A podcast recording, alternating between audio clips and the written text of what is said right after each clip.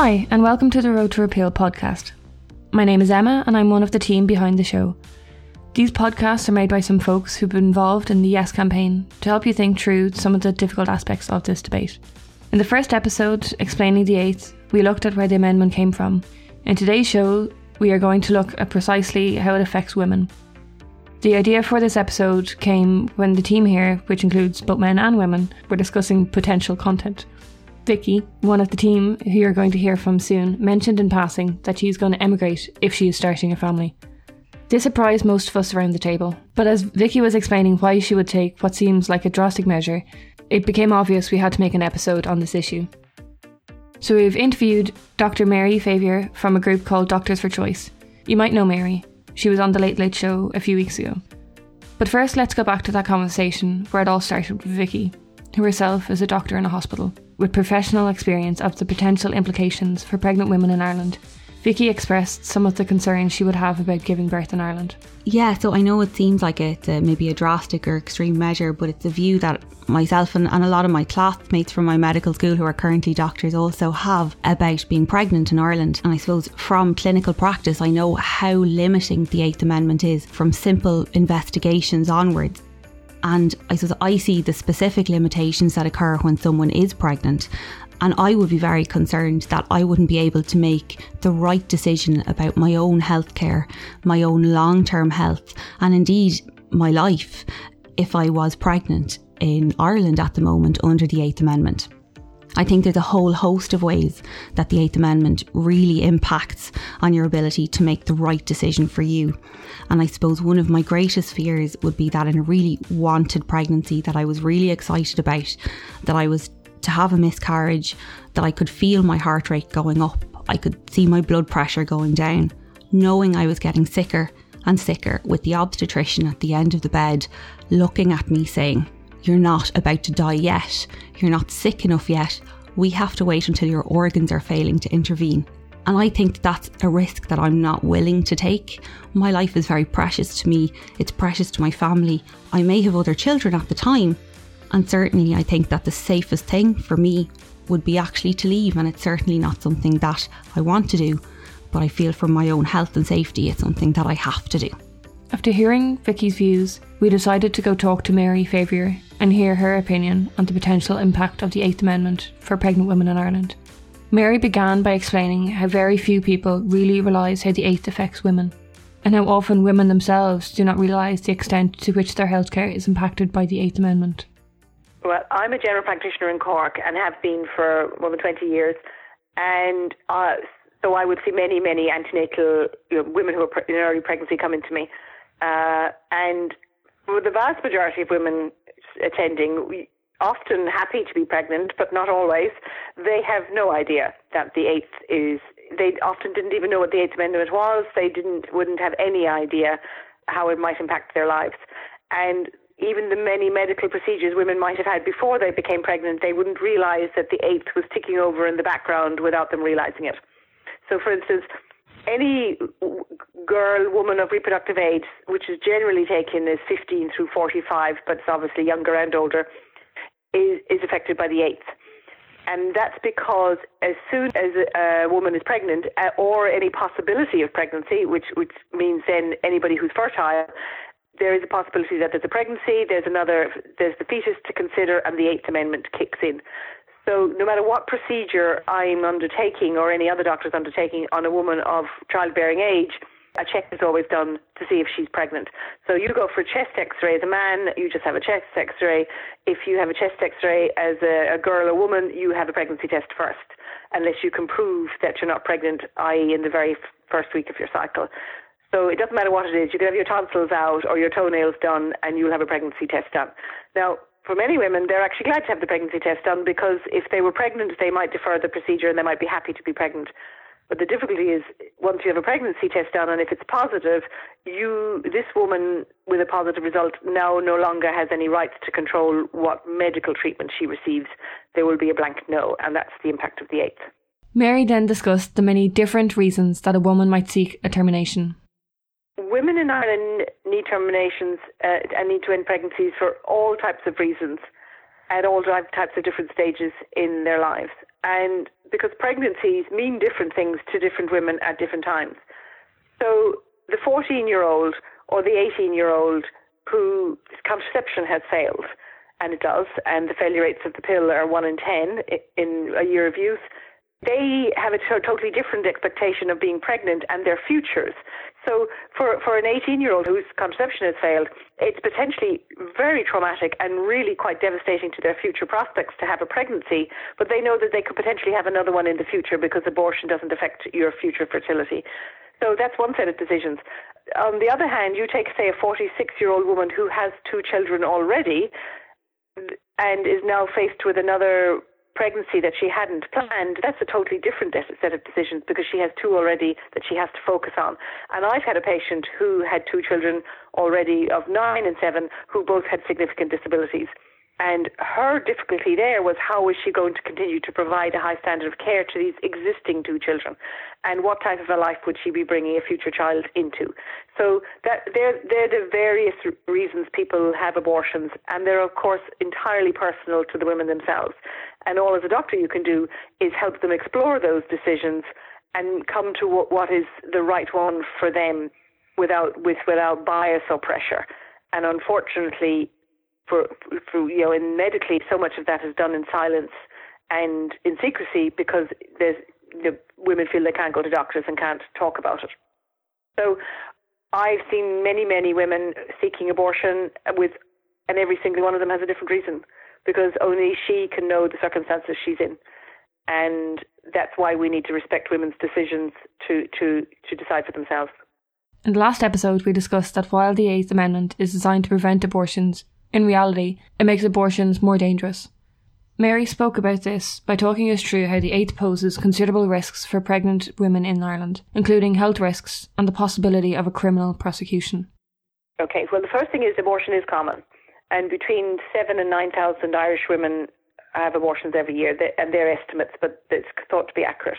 And it's variously estimated that more than 150,000 Irish women have had abortions. Between 1 in 10 and 1 in 15 Irish women of reproductive age have had an abortion. So they're walking around everywhere and they're all criminalised because it's a crime. Mary also referenced the fact that the Eighth Amendment legally prevents doctors from being able to provide any advice around accessing abortion services.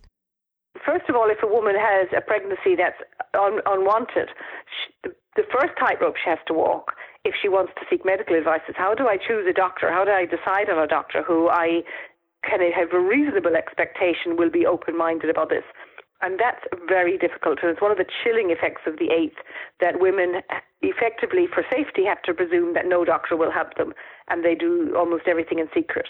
Even, even my own patients, with my own established history of speaking out on this subject, will sometimes come into me wary and unsure in case they, they, they feel they'll get judgment. So that's a big hurdle for women, and it's the commonest reason women don't seek medical attention because they can't trust it, which is appalling. And it's an indictment of the eighth, but it's also an indictment of doctors and how we've handled this whole area. But then, if the woman does attend and comes into me and I'm open about it, and I, I will say to her, look, have you thought about your options? What, what are you thinking at the moment? Where, where's your head at? And then that opens up a discussion about what she may or may want to do. But if one of the options she says is that she wants to end the pregnancy, at some stage I will have to say to her, you need to understand that I can't help you with that. And I can't help her because of the Eighth Amendment. The, she's allowed to seek information, but I'm not allowed to give her information. I'm not allowed to give her referral phone numbers. I'm not allowed to write a referral letter. I'm not allowed to give her addresses. Um, we get around some of it, by uh, giving people copies of their notes, so it's not actually a technical referral letter. And sometimes with young, vulnerable ones, if they have, I'll, I'll, I'll push the computer screen to them and say, look it up there yourself. And if you need a phone, here's the surgery phone, you can use that. Anything to, to try and facilitate them without actually breaking the law. And the law is the eighth. And that is such bad medical care. And sometimes these young ones are really bewildered, but sometimes they're older women who just say, Yes, I get it, doctor. You can't help. But do you think I should do this or do you think I should do that in terms of medical decision making? And I can't even give them appropriate medical advice in terms of whether they should have a surgical procedure which will require travel or take medication abortion which requires ordering it over the internet. And that's really where the eighth comes in and why it needs to be changed. Given that the Eighth Amendment forces women to travel or to access unsupervised medical abortions, Mary outlined how women are left vulnerable because of their reluctance to seek aftercare support. So, firstly, abortion itself is a safe procedure. What makes an abortion? There's two elements that can make an abortion unsafe. First of all, if the actual method is unsafe, and but in the UK with surgical abortion, the, the methods are safe. Or in the case of medication abortion, that method is safe. So unsafe methods would be women taking poisons and pesticides and using coat hangers. That's an unsafe method. Or the other thing is where the, the context of where the, how the abortion is being undertaken is is unsafe, and that's without medical support. So in this in Ireland, we have women taking medication from the internet without health support to one that that's the appropriate decision for them because there's some health conditions where you shouldn't take it, and then the help afterwards. So we have Irish women, for instance, going to the UK and Holland, undertaking a safe procedure, but then effectively being abandoned afterwards for instance, they're given antibiotics routinely, Irish women are, because of their travel uh, and you know, because they know they're coming away back to Ireland and they know they often don't seek medical care. So I've had things as simple as patients coming into me and saying, okay, they gave you antibiotics, do you know the name of them? And they don't know the name of them. And how can they know? Because they're not doctors, they're not health providers. And we should know. They should have notes. They should. we should have correspondence. I should be able to contact them. They should be able to contact me. The biggest impact of the eighth really is that women come home with an absolute presumption, unless they're really in serious trouble, they won't seek help because they're afraid they'll have they'll again meet this this abortion stigma and prejudice in a medical environment in hospitals, and unfortunately they do. And one of the ironies of it is many Irish women have had very bad experiences going into accident and emergency departments. But the, the, the, doctors and nurses who treat them the best and are the most open are those who are, are non-national, as they're known in the hospital. Those those doctors and nurses who aren't Irish. And I think that's an, an interesting statement of cultural attitudes where doctors and nurses, for instance, come from the Indian subcontinent and accept that abortion is part of healthcare and are really kind and empathetic to Irish women. So when they do present, they're often much, much worse than they need to be. Because as you know, with so much medical care, sometimes what you need is just advice as to whether you need to seek medical care. You know, so you might ring the nurse or you ring the practice and say, I don't know if I need to be seen, but this is my, the complication. So the procedures themselves are safe, but there's a known complication rate, for instance, in surgical abortion. And surgical abortion refers to where an instrument is used and and the pregnancy is ended usually with a small syringe of suction. And but bleeding is a known complication. Infection is a known complication. About one or two out of every hundred women. And what happens to those women is it starts.